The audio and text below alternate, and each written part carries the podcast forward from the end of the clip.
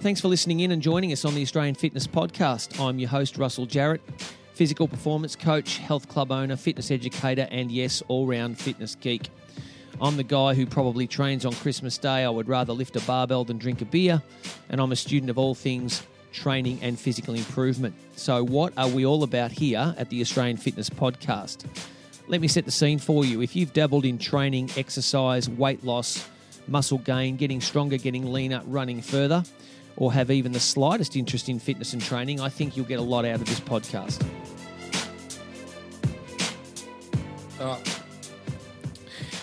Australian Fitness Podcast, we're up to episode 44. We are now heading back to Melbourne. We've been in Noosa, we've been in WA, we're back in Melbourne. Familiar territory with a familiar friend. Craig Harper joins us for this episode. Good afternoon, Craig Craigo. Hello, champion. How are you? Very well, mate. And uh, I won't ask you if you've been busy because that's just uh, a standard for you. You're all, you're always busy, so we'll just assume that life is is running at a million miles an hour, and we'll skip that question, shall we? I, I reckon we should go there because, um, and I know this is not where you wanted to go, and I don't care where you wanted to go because you're not the boss of me. But there's there's busy there's busy good and busy bad, isn't there? Have you, have you noticed how some people wear their busyness like a badge? Yes, and I think it might have actually been your, yourself chatting to another one of your guests on a podcast that you did. Uh, and you talked about busy versus productive because they're different things, aren't they? Hundred percent. I like there. You can be busily doing not much, mm-hmm. or you can be really effectively and productively working, but you've still got quite a bit of downtime and free time and fun time, or maybe even optimally, your busy time where you're being productive is also fun. Yeah, I, have noticed that. I'll, I'll, draw an analogy to the gym with that because I see, especially younger males, go into the gym and train, and they have their phone with them, and they think they've done a, a sort of productive workout. But if they actually watched themselves train and timed the amount of time they spent working as opposed to resting and scrolling, their workouts are very, very unproductive. In fact, in, in 45 minutes, I reckon they must do, gee, a solid eight sets. Yeah. Uh, and and pursuant to that, Your Honour, let's just talk about how hard young blokes, some, I'm, I'm going to qualify that, don't train. Well, like okay. the, the intensity, the intent. Like I was looking at this young guy the other day, and God bless him, he's got great genetics, better genetics than me. He's got, I assume, no injuries because he's 20 and he definitely didn't look injured. And he did exactly what you said. He was in, he pretty much arrived when I arrived, and me and the crab were there for an hour, my training partner. And I'm thinking, I'm looking at his glorious genetics and his healthy joints and his healthy body but everything was just so low intensity. Yeah. And I felt like going, do you know how strong you are compared to how you're lifting? And, you know, just to not not as a judgment, but just as an encouragement, go, mate, you're so much stronger than you think you are. And you could train so much more productively. And it's not about being a warrior or a tough guy, or it's just about going, this is like one, do you want to get the most out of your genetics and your time and your, you know, your investment in the gym, I guess you're probably going to say, Yes, I do. I go, Well, you're definitely not doing it. Yeah. Yep. It's just about how do I how do I maximize my time and my energy in this joint? Well, one, train harder. Yeah. Look, you and I, we didn't we didn't speak about the content of what this show was going to be around, but you know, you've already pretty much kicked off with where I was going. I, I want to throw I want to throw a couple of scenarios at you, and I want you to give me your wealth of experience being, well, probably over 35 years of actually training in the gym. Would you say about 35 years now lifting? Yeah, well, 43. I started when I was 14. I'm 57. Yes, yeah, so there you go. And, so and I started, yeah, and I started working with clients when I was 18. So that was 39 years. So sleep is, I mean, sleep is where your endocrine system, your nervous system, your muscular, cardiovascular, respiratory system all kind of do their thing, especially on a hormonal level, endocrine system. That's where your growth hormone and your testosterone do their magic and help you recover and repair and grow. Um, for it, let let's say that you're in normal development, 16 to 22 year old, 16 you still want to be careful because you're still a teenager, you're still growing, probably true right through till 22. But I would be doing depending on what you if you just say I want to be bigger and stronger, let's go with that. I'd be doing uh, like I'd be doing minimum. I'd be doing a minimum of three days a week. You could mm-hmm. get away with two as long as you train really well. I'm talking just strength here, but I might be doing something like two on, one off, where because when you're young and you get into weights, you want to be there a lot. Yep. You don't want to have four days off and three days on. But really, that's more about your head. But so you could do what we call a, um, a two day split where you do half your body on one day, half your body the next, the other half the next day, and then you have a day off. So in other words, every time you do say chest, back, and biceps, it's the it's three days later. So yep. you've always got at least two days, at least two days between, you know, when you work those muscle groups. So you're never training any muscle groups back to back. Um, an interesting way of thinking about it is, or an idea is to do push pull training where one day you do all pushing movements or extension and pushing movements and the next day you do all pulling and or flexion movements so you know elbow flexion and so on. Yep. And the reason that we would do that is because for example the reason we might not train back on one day and then biceps the next day is because when we train our back we're training our biceps anyway. Mm-hmm. The reason we might not do shoulder press, bench press, dips, and then the next day tricep extension extensions is because or push downs is because the day before when we train all those pressing movements incline press bench press push ups shoulder press we're flogging our triceps because triceps do elbow extension which is in all of those movements. Yep. So what's not a bad idea is one day we do all the pushing movements. So bench press incline press shoulder press tricep extension, lying tricep um, extension, whatever it is. And then the next day we do all the, the elbow flexion stuff and we chuck in legs on whichever day we want and core. Mm-hmm. Um, but yeah, two on one off. Um, if you are a beginner, total beginner, you should spend 12 ish weeks training somewhere between really easy and moderate. And I would, there's no absolute finite wrong or right or wrong number for this, but my general thinking is you want to spend at least a few months conditioning your body to going into a gym and working out and getting used to training well and understanding what's working, understanding fundamental um, functional anatomy. In, and you don't need to become an exercise physiologist, but just understanding what's working and how it's working. Yeah. Um, so that when you do a movement, you know what you, you don't need to go and look at a chart you don't need to try and remember from because you now understand that if my elbow's bending, that's called elbow flexion, then it must be biceps and brachialis and brachioradialis because they're the muscles that cross the elbow joint, right? Yep. So when you know just fundamental stuff like that, I'm probably going a bit deep, but yeah. So two days on, one day off, or three days a week, different muscle group each time. So you could do, say, Monday, chest, back, and biceps, if you wanted to do it that way. Um, Wednesday, shoulders and triceps, Friday, legs, weekend off, and then back to the start. There's no right or wrong either. You've got to see how your body responds. We spoke a little earlier about how you you see uh, with with a lot of younger males and, and they may also be ones that have a, a, limited field of experience in the gym, but they seem to lack training intensity. Mm. How how would you to a novice trainer? How would you describe training intensity to them? How would you get them to understand what that is? Now we talk about the RPE scale as an option, but eh, you know, in lay terms, how do you describe intensity to a to a person who's new to the gym? Okay, if we're talking about weight training, I would say you know you training at let's just call that rate of perceived exertion, let's just call it a one to 10 scale, and you working really, really hard as you up around eight, 9 mm-hmm. then what, what I would want, once you've got a base, let's go, you've got a base, you're not injured. I would want you training at eight or nine, not every session, not all the time, but pretty regularly, because what you're trying to do is you're trying to force your bodies to, uh, uh your muscles to adapt to stress or your body to adapt overall. Um, so the way that I used to say to young guys would be, or what I would say to them is, if I walk up to you and you've done, let's say, a set of lat pull downs with a V grip, so you're pulling it to the top of your chest and you've got it on, let's say, 70 kilos and you've done 10 reps, which is not a bad effort, 70 kilos, 10 reps. If you get to the point where you do 11, uh, 12, and you go, I'm done, that's it, that's all I can do, if I walk up to you and I go, here's $1,000, do an extra rep, you shouldn't be able to do the extra rep. Mm-hmm. Yep. Like for me, that's that's training at threshold.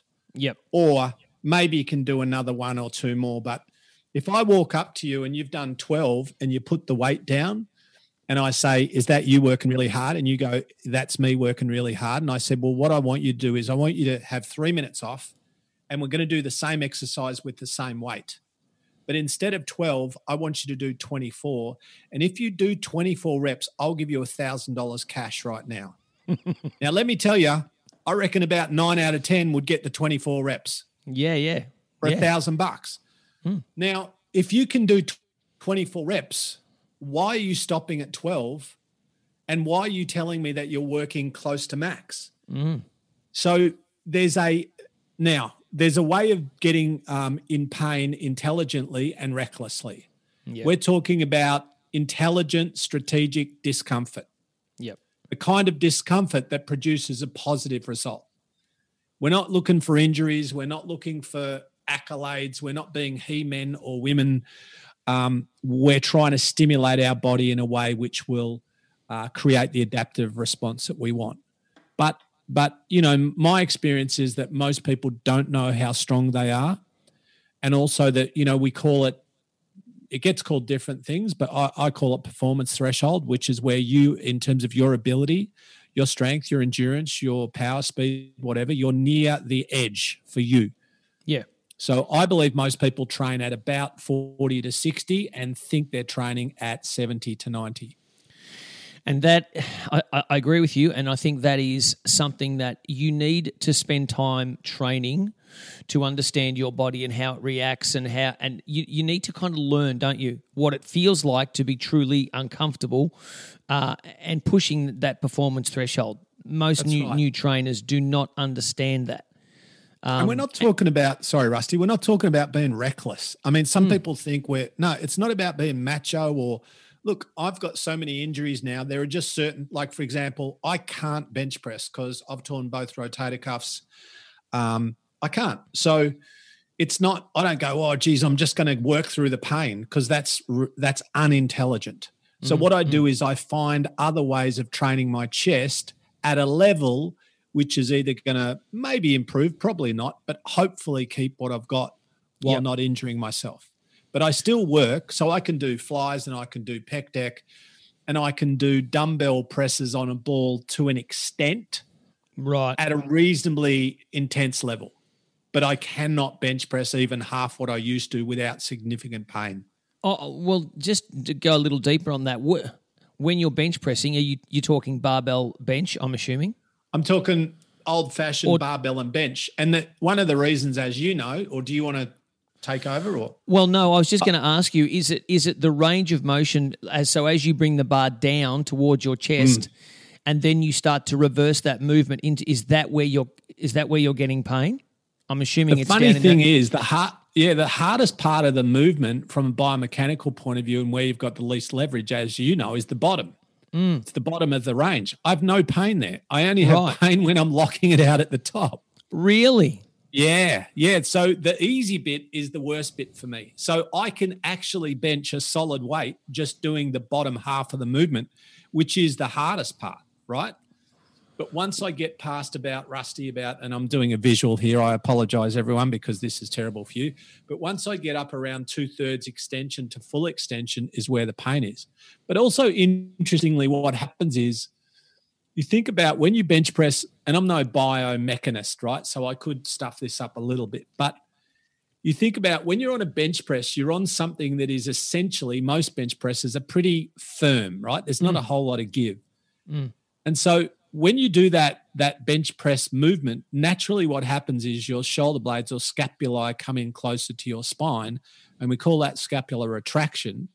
But when you're on a bench, a, hard bench, and you're jammed against that bench, and then you're jammed under a weight, when you do that movement, you, your scapula can't slide in Mm-hmm. which they load up, and then the glenohumeral joint, which is the most unstable joint in the body, then that gets loaded up as well, and then you can be in a world of hurt. Yep. Versus on a ball, which is soft and forgiving, and it's convex, so it's round, obviously, and you're lying on top of that. And because of the shape of the ball and the softness of the ball, your scapula can move, uh, your scapula can move a little bit more freely. So for me, I find that, you know, two or three out of 10 pain versus a bench press, which is about nine and a half. Right, interesting. That's interesting because that's not what I assumed where you would be getting your pain, but that's oh, exactly. Oh, it's completely abnormal, right? Yeah, it's, yeah. And but the fun, the other funny thing too is, look, and this is this is the beauty of this. Everyone is that you know it's not absolute. Like if if I if I get on a bench and I do um, say the same movement with dumbbells, I get the same pain. Mhm. But if I if I supinate my hands halfway around, so in other words, now I'm pressing, you know, like Yeah. vertically rather than horizontally. Yep, Uh, in other words, like a hammer grip. yep, yep. So then the pain reduces by 60, 70%. wow. Yeah. That's Yeah. interesting. I'm going to have Yeah. to dig out the bio. I'm going to have to dig out the biomechanics books and have a look at that. But Yeah, yeah, yeah. It's interesting. Really interesting. You know, I did that 315 years ago. Um, but but but that's the other thing too is you know like for everyone listening you go so listen to Russ. He's got a master's degree. He's got vast experience. He's worked with the best athletes on the planet and I've done a few things as well. So listen to us and take it on board but also go and see what works for you and see how your Yeah. body responds because Yeah. you don't need to be a scientist to be scientific. No, you don't need to be a researcher in inverted commas to do research. And you don't need to be a psychologist to be intelligent or to think critically about and pay attention to what your body's telling you in terms of uh, feeling when you're doing certain movements, but also outcome. Yeah, agreed. It's interesting, isn't it? When when you when you put it like that, so, uh, you know, people people still ask me, okay, so you know, if I want to achieve goal A, should I train in this fashion or in this fashion, or should I eat this or should I eat that? And sometimes I look at them and go, well, pfft, I don't know. Um, it kind of depends. It it depends. And they're like, but shouldn't you know? Shouldn't you actually be able to tell me the absolute answer? And what you've just explained is with with training with exercise with physical change performance and so forth there is no absolute answer. People need to let go of that because it, becomes very frustrating and very limiting if you believe that there's an absolute sort of best method of training or eating for each person. I know you've touched on that hundreds of times. Um, so let's let's flip the switch here. You know that's the young male approach. What about younger females? Um, there is still there is still a, a belief and a um, uh, an, a, an attitude out there. I think in, in the fitness world, in, in the exercise world, that weight training is a not relevant or b perhaps dangerous. Not dangerous, but um, not not uh, relevant for female um, for females in general. We're not. We, are we winning the battle here in terms of getting girls to to embrace weight training for all sorts of great physical outcomes? That's a good question. Um, so I'm just going to, if we're talking about young men and women, uh, j- just young people generally, but young girls, Yep. I'm going to say, uh, can young people get away with? I use that term loosely. Not lifting weights, of course they can. Mhm. But is there benefit in it? Well, yes. But again, there are so many variables. Like, if a girl comes to me and she goes, "I'm a carpenter." I'm on the tools all day. And by the way, I actually met a girl recently who is a carpenter. She's ace and she's Mm. on the tools all day and she's carrying and she's lifting and she's physically and she's in great shape. Mm, I mm. said to her, you probably don't need to go to a gym because you mm. work all day on a gym. Like Yep. you're you're moving your body. So it depends a little bit on the situation and the lifestyle. But Yep. in general terms, I think what you're saying is there's a there's an unhealthy belief around what weight training will do for women. Yeah. But, but more more accurately, it's probably seen as do to women. Like, firstly, the amount of women who can gain naturally gain significant, I underline naturally, that is without chemical assistance, lots of muscle is virtually no one, hmm right? women building big muscular bodies generally doesn't happen. Um, doesn't mean that women can't be muscular or athletic or super strong or have amazing physiques. Um, but yeah, what's interesting was I, I had this happen 1,000 times uh, ish in my gym where, um, and you and I had a, you and I had a business together. You had Caulfield, I had Brighton, and a f- couple of others here and there. And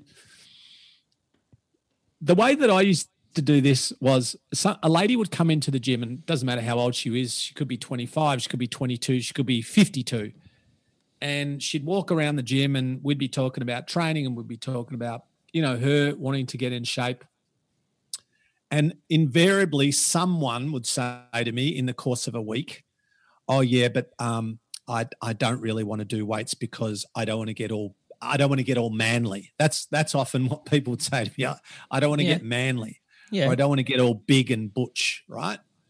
And I'd go, okay. And then I'd I'd start to explain and uh, yeah, I'd go, well, look, it's different. Your your endocrine system's different, and the you know you're not. And I could see them go, I could see their eyes glazing over a bit, going, yeah, yeah, whatever. I'm not doing weights. So, especially coming from me, the buffhead with big muscles, right? Yep. So I'm like, so what? How I would fix this instantly is I would get one of my female trainers who was on the floor, who had, you know, a great body, very athletic, very trim, still feminine, but like, and I'd say, okay, so see that girl over there, and they'd say, yeah. I go, so that's Sally, and they go, oh wow, she looks amazing, and I'd go, Sal can you just tell, you know, this is whoever, this is Donna. I go, could you tell Donna how often you train with weights? And she would usually go, oh, four days a week. And I go, and how long have you been doing that for? Mm, 10 years. And then they'd look at me and go, I want to do weights. I'm like, fixed, healed. You've been healed. healed, right?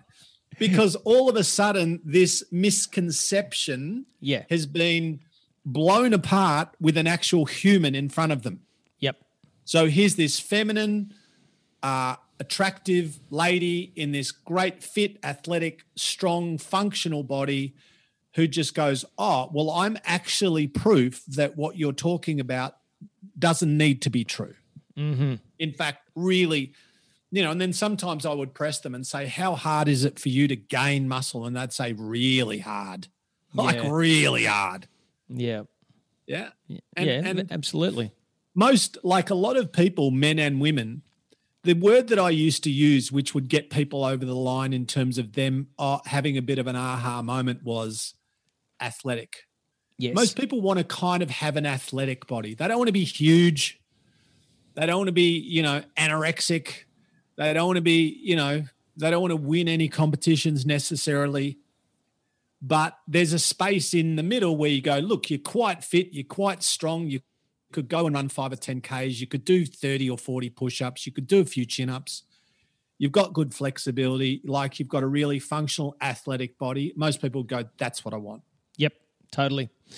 And, and it's hard, isn't it? Some people find it hard to describe when they're looking for a, a training um, program or a, or a coach to guide them. A lot of people have it find it very difficult to articulate what what it is they're searching for. I mean, the you know, for instance, people continue to use the word tone. I want to be toned, and and we know that tone is a weird way of describing the fact that you might want to add a bit of muscle. Um, and and and the the vernacular has changed. So people now people go, I want to be shredded. Uh, I, I, need to be. Sh- you know, I want to shred. I'm like, what's a sh- what's a shred? Like.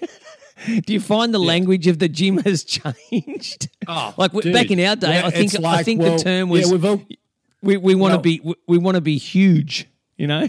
Well, I think you're a little bit outdated. It's jacked now. You're going to be jacked. Sorry, jacked, jacked. You're going to be jacked. If you're not jacked, and girls get, get jacked and guys get jacked, you're just going to be jacked. Yeah. And and you know anyway, but it's look. I mean, the, the bottom line is there's a look that people want, and yeah. my experiences that a, a lot of times the look that people want is I look fit and strong and athletic mm. without being ridiculous. And mm-hmm. you know, most you know, most of us do. Most of us, you know, like obviously at 57, my priority is how I feel and how I function. Yeah. But I would be a flat out liar if I said I don't care how I look. Yeah. Right? Of course I care how I look. I'm normal. I've got an ego. I'm human. And of, of course I want to look as good as I can at my age with my genetics. But my priority is how healthy I am and then how well my body in inverted commas works. Sure. Now, as we age, uh, let's say that we we fast forward a little bit and we go from 25 through to through to 35, maybe close to 40. I, I find that anyone who is exercising on a regular basis, uh, with some strength training, especially through those through those years, male and female, they tend to keep their health and their strength and their function. You know, they tend to keep it in pretty good check. It's it's a it's a bracket whereby if you've done some good training in your younger years, it will hold you in good stead until around about the age, and I'm only sort of, you know, uh, it's just an estimation, but around about 40, things start to get a little trickier and they change. How do you Yeah, how do you so I- see that? Sorry, dude. I, I call those the transitional years because I'm with you. I think 40, and again, this is bro science and this is observation and this is this is just a generic range. Because for some people it's 32, for some people do fuck all till they're 47 and they're still brand new. Yeah. I wish I had your genetics. That's just luck. But I reckon generally, this is not the right term, but I'm going to use it though because we all understand it.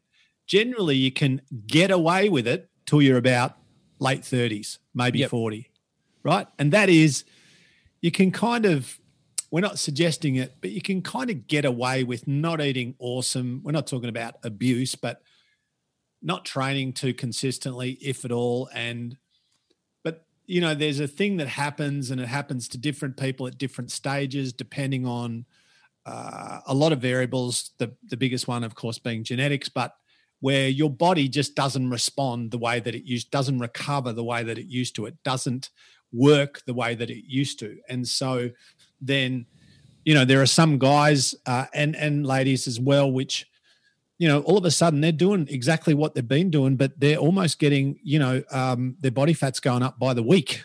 It's like Yeah, I'm, yeah. I'm eating what I was eating a year ago, but I'm four kilos heavier, Mm. and I'm tired, Mm. and I'm sore, and well, that's because um, your body's changing, and so. Yeah, I think we can get away with it till we're 40-ish, and that's very, you know, general, but but we don't want to get away with it. We want to slide into our 40s in good shape and our 50s in good shape. And you know, I had a lady on my podcast. You should definitely get her on. Have I spoken to you about Dr. Ingrid? Yes, yep. Yeah, well, I've listened to that episode. It was a beauty. Yeah. Well, you know, here's this 73 year old lady who started working out when she was 65. And now she trains three days a week with a trainer, and she she doesn't need a trainer. She just does that by choice. But she lifts weights three days a week. She's 73. She runs, she stretches, she runs a lot. She's done uh, a full marathon and many half marathons, still doing them at 73. Still works full time. She's the the head of uh, psychiatry at Royal Adelaide Hospital. She's sharp as a tack, and her biological age is something like 40. It's ridiculous. Mm. But cognitively and emotionally and socially, it it's it's hard to believe that you're talking to or interacting with somebody who's in their mid 70s Yeah. because her brain and her body and her emotional system don't know. It's No. because she's just done this thing where, where she's literally changed the way that her mind and her body works. And so we know that in a very real sense. Like people are always looking for anti aging secrets. Lift weights, move, Yeah. Yeah. sleep, eat great. I mean, the, the, the best strategy in the world is to manage those variables. Way better. They're never going to invent a pill, powder, potion, or product which will come close ever to uh, the right lifestyle Yep. with the right ingredients. So, if again, if you're the coach of someone in their mid 40s, male or female, what are the? Uh, you've kind of touched on a few of them there now. How? uh, Let's be a bit more specific. How would you program their strength training, their weight training in particular? Would they train? Uh, well, no, I won't answer that. You, you tell me. How would you approach it, as opposed to writing a program for a 25 year old male or female? Yeah, so obviously we go in eyes wide open and we're, we're a little more cautious. We're cautious all the time, but with somebody in their 40s, the chance of them having no injuries are slim or no mm. pre existing anything, any medical issues, or they've never had a dodgy low back or they've never injured a shoulder or a knee or a. So you just go and, and you start from there, you know. So you go, because as you said before, there is no ideal generic program. So Russell's best program is not Craig's best program, and vice versa. So what we do is um, we, and this is something people that do what Russ does and I do, and a lot of people don't like saying is that what we're doing when we write a program is we're guessing. we're taking a very educated guess. Mm. And we're we're what based on all our knowledge and study and experience and observation, we're collating all of that in that moment in time with that human, with that body, with that goals. We're taking our best guess at writing a program. But then exactly. what we want the person to do is to go away, do the program, and then let's see how your body responds to that intervention or that stimulus. So I tend to, it depends a little bit. Like if I have people who are in their 40s or even 50s who come into the gym and they're quite nervous and they're quite uncomfortable and they're quite unfamiliar in that space, the first thing that I want to do is actually make them comfortable and confident. So I often will give them a program, especially a first ever program, which is primarily pin loaded. Yep. Which seems which is almost contraindicated these days. Yeah. Mm. I'm more interested in them getting to lift stuff and getting comfortable in a gym and pulling a pin in and out and jumping on the pec deck or jumping on the leg extension or whatever it is. If it's not the most functional program right now on the planet, I don't care. What I care is that you come to the gym, you don't hate it, you get some confidence, you get some body awareness, you start to get a bit of strength. And once you've been here for 12 weeks or how whatever the period is, then we're going to go, how you going? And you're going to go, I really like it. And I go, cool, we're going to introduce some stuff that's a bit different and a bit harder. But now you've got 12 weeks of training under your belt. You've got a nice base. And so they're in a place where you can start to do things that require more skill and more competence without because here's what exercise physiologists some and trainers don't get sometimes. Doesn't matter how brilliantly designed the program is from a physiological perspective if they're terrified and they hate the experience and they don't enjoy it and they're not comfortable well your program doesn't matter. No. So you got to you got to work with the person the human as well as the body.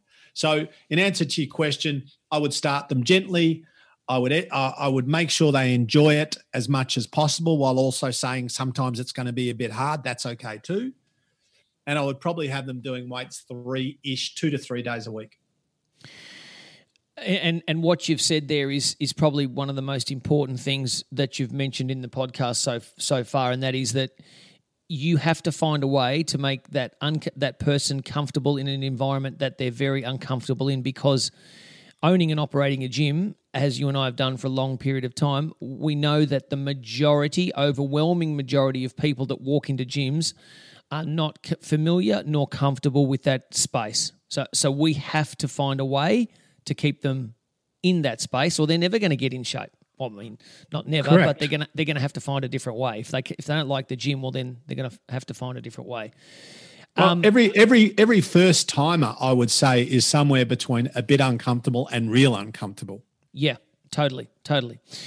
Uh, so, so off the top of your head, um, ignoring age brackets and ignoring male v v female, just people in general in the gym lifting weights. Because you still go to the gym, you know, almost daily, and you you you people watch as well whilst you're training. I know you can't, you probably can't help that being a, a past coach. What are the biggest mistakes that people are making in the gym these days when they're lifting? Is it not enough weight? Is it not enough rest? Is it too much rest? Is it inappropriate form? Is it speed? What, what do you see? You know, if you could fix most people's technique, what, what are the mm. things that you tell people here? Get these three things right, and most of everything will fall into place. Well, I'm going to speak the macro and then the micro. So the macro is that people basically do the same workout all the time. It's Groundhog Day in the gym. right? That's what it is. It's just yeah. dumbbell Groundhog Day. It's barbell Groundhog Day. So people yep. go in, they do the same workout, same sets, reps, volume, intensity, same machines, same kettlebell, same treadmill in the corner. because we're creatures of habit. Now, there are good habits and bad habits. That's a bad habit. Mm-hmm. So the more variety, the more progression, as long as it's done strategically and intelligently over time, the better. Yep. Because you know you you've heard me talk and you you use similar language where we talk in in layman's terms about a kind of a progressive program and a maintenance program. And most people should be following a program that's progressive or varied and or varied in nature but they don't. Because they want to change. But ironically i would think i don't have data on this neither do you but my guess would be that about 90% of people in gyms essentially are doing a version of the same workout every time they go. Yeah. Right. Same exercise sets, reps, volume, intensity, same amount of time in the gym, same amount of recovery between sets, the same weight on the lat pull, the same number of reps, or the same squats, or the same range of movement, or the, you know, whatever. And that's if your goal is to stay where you are and to maintain, then that's a perfect program. But if your goal is, well, actually, I want to be fitter and stronger and more powerful and leaner, and I want to adapt and I want to look different and feel different and function differently, then you need to give your body a reason to adapt accordingly. Yep. So that's, I mean, that really answers it all, I think, Rusty, because there's the micro within the macro, which is use good form, train, you know, warm up, all that stuff, train heavy enough, don't train too heavy. I think also, I'll chuck this in one of the things that I've had to manage, and and you, I think you've had to manage, and everyone has to manage at a point in time, is that when it comes to our body, we are emotional because mm. it's our body. Mm. But when it comes to the practice of t- training, we need to, as much as possible, which is easier said than done, is turn down the emotion and turn up the strategy. Yep. Because if we just go by how we feel all the time, there's a fair chance we're going to overtrain or undertrain. Yep. There's a fair chance that we're going to do all the stuff that we love to do and ignore the stuff that we don't love to do. So we're going to have these enormous lats and this terribly weak lower back. you know, or we're going to have this Superman upper body and legs like Julia Roberts. Not that yep. she doesn't have good legs, no disrespect, but if you're built like, you know, bloody Anthony Koutoufides, you don't want Julia Roberts' legs. No. I don't know why I thought of her. Apologies. Um, I'll, know. I'll make sure she. I'll make sure she gets that. yeah, could you, Julia, if you're listening? Uh, uh, I don't know what to say. I feel whatever I say from here, I'm going to get myself in trouble. all I say is, all I'm saying is apologies. you know, you know what I'm saying? Yeah. Like yeah. when I hurt my back, I hurt my back a couple of years ago really badly, and I remember one day I got out of the shower, I was just drying off, and was about to get dressed. I looked down at my legs. I went, "Oh my god, my legs look like my mum's legs," because I I look like Mary from the hips down. Um, I I couldn't because I couldn't train my legs for the best part of a year. Yeah, you know, and then so anyway. They're back now, but it's been it's been a, took took a year, dude, to get my yeah. legs back to like kind of normal. All right, so funny. I've got I've got one more question because I know I know you've got stuff you, you want to get get to and and and uh, you're a busy man. But mate, uh, off the back of the weird twelve months that we've just sort of experienced, and it's it's probably not still put to bed yet, but but based off all of the the the craziness and, and hysteria and everything the the ups and downs, do you feel as, as in general that the general public's um, uh, perception or attention to their own health has improved, stayed the same, or decreased. Mm. So are, are people are people more interested in looking after themselves and staying healthy, or are they just like, uh, I'll, just stick my head in the sand and, and hope this all blows over? Um, the, the answer is I don't know. My feeling is I think people are more. My feeling is that I think people are more aware and more conscious and more proactive. And I think what I noticed during the lockdown was like I walk every day anyway. I live 800 meters from the beach. So most days I walk there or walk, walk around suburbia. And for me, it's not exercise, it's therapy. I put on a podcast, usually the Australian Fitness Podcast for the 15th time each episode, of course. Uh, I can't get enough of Russ Jarrett. He's a genius. Um, I just put on my headphones and walk down to the beach. And um, But what I noticed was there were just people out walking, multitudes that I'd never seen in my life. And I've lived in this area for 25 years, right? I'm going, I've never seen you. And then all of a sudden, there's throngs of locals out walking that never walk. Totally. And it's because that's one of the four reasons you can go outside. Yeah. So I think a lot of people started to be more active because they were confined indoors, you know. So what I don't know is whether or not that's going to take. I hope it does. Um, you know, and I hope that um, I hope that people that started to create some momentum during, you know, the messy twelve months we've had, I hope people can build on that. Yeah, cool. Um, nutrition. Uh, I know this is opening up a massive, a massive uh, box, Pandora's box. But what, what, what's Craig Harper's? Uh, you know, how, how do you manage your nutrition? What are your, what are your focuses? Do you just keep it real basic? Do you supplement? What do you make sure that you do versus don't do?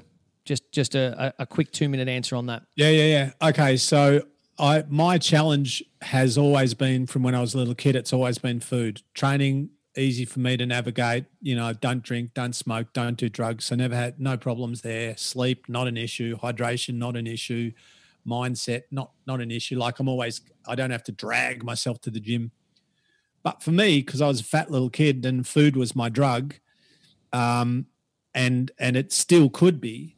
I, i've had a really interesting relationship with food. So for me, that's always been my challenge. So um, I talk to people about before I I don't really I don't really jump into micros and macros, and you, you can a bit. You can talk about energy in and out, and of course, it's still relevant and valid, and it matters. Of course, it does. But before we even get to the specifics, the nuts and bolts and metrics of, you know, micros, macros, energy in, out, etc., and blood sugar and bloody insulin response and all that stuff. I, I talk to people more simply about their relationship with food. Mm. And I go, look, before we jump into like writing you a diet, which I don't do and you don't do, but I go, do you eat food that you don't need on a pretty regular basis? Just be honest. And people go, yeah. I go, cool. Mm. That's thanks for being brave and honest. Yeah, I, I used to do that all the time too. And I go, how's that working out? And they're like, shit house, of course. Mm. So I think before we start going, oh, what do you think of paleo or Mediterranean or what do you think of the bloody 16-8 or the 5-2 or the Michael Mosley or the like mm. all of that stuff matters. But what matters is being aware and being present of how you think and choose and behave around food. Yep. Like if you if you don't need something and you know like you know that you don't need that but nonetheless you make a decision to put that in your mouth and eat it and there's no judgment or hate here there's just awareness yep. so i talk about eating consciously and, and i'll leave you with one so here's it if, if you feel like that food is your big challenge and you've got food issues whether or not that's just one end of the spectrum we would say disordered eating through to the other end of the spectrum an eating disorder mm. um, with let's say one or two being disordered eating and 10 on the scale being out of control eating disorder, I've spent most of my life somewhere between probably two and six. Yep. You know, and Russ, you've seen me fat, and Russ, you've seen me thin and lean, and you've seen me muscular. You've seen all the variations of me, but all the while I was always training, but food was always my challenge. And it's really only the last decade which I'm embarrassed to say, but it's true to say that I've kind of got my shit together. And this mm. is me, the guy that owned all the gyms. So, so the question you want to ask yourself before you put anything in your mouth is: Do I want it or do I need it? This is a self-awareness in the moment question.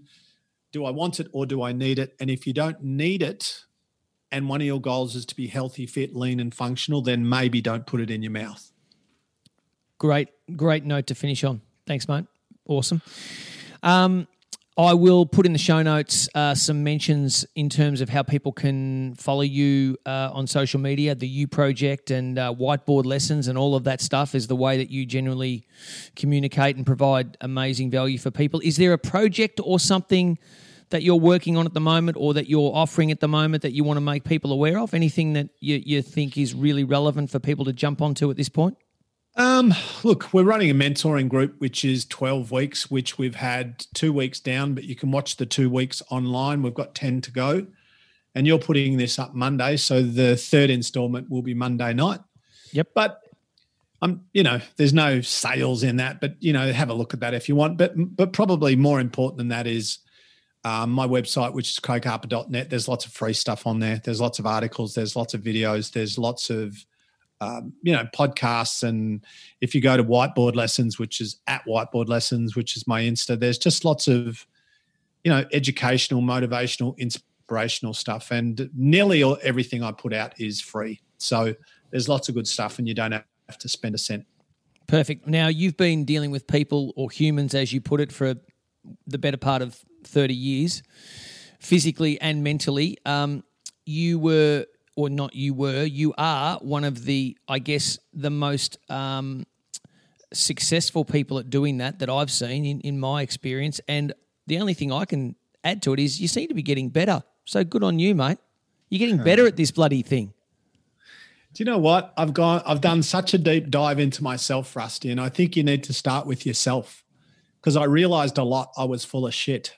And I didn't even know I was full of shit. And I wasn't a bad person, but you know, I think when you, my PhD is on self awareness, and when you start to become more self aware, not self critical, not self loathing, just self aware and honest, and you become a better version of you, which I'm trying hard, then you become better to be around and better with others and for others.